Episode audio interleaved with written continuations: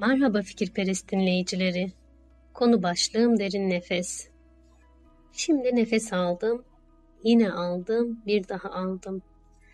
Göğüs kafesim hafiften bir iniyor, bir yükseliyor. Galiba bu anlar nefes almaktan ziyade nefesimi kesen anlardı.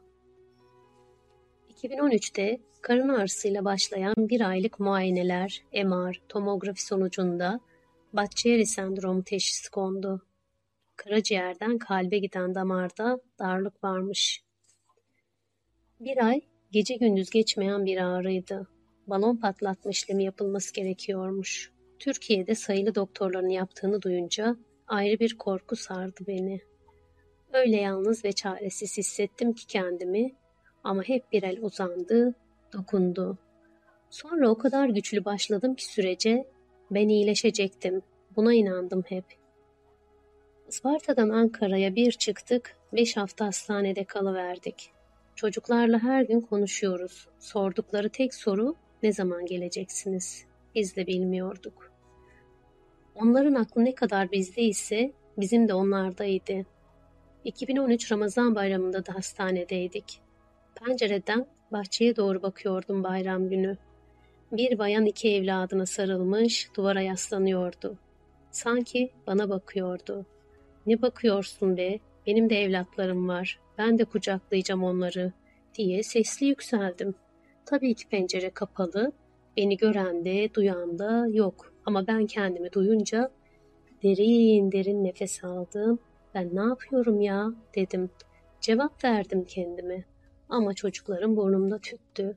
Ben onları çok özledim. Benim burada ne işim var dedim bir an. Güzel anlar hızla akar da sıkıntılı durumlarda zaman geçmez bende pek.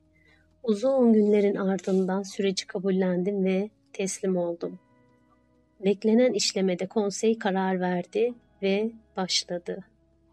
Ha şimdi bitti, ha bitecek. O bir saat öyle uzundu ki yaşadığımı nefesimle hissediyordum.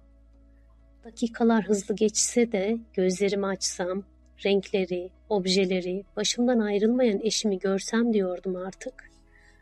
Profesör Doktor Mehmet Bektaş hocam elinden geleni yaptı, en önemlisi bana güven verdi. Sonunda taburcu oldum.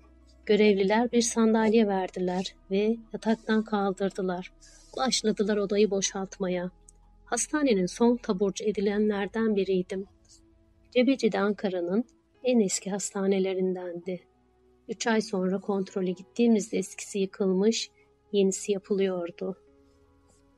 Nihayet yola çıktık. Minik minik nefes alıyordum. Fazlasına gücüm yetmiyordu.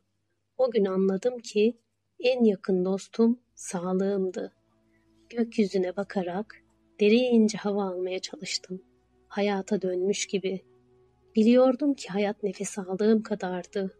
Gerisi kaderdi. Emine Selcan Ayaz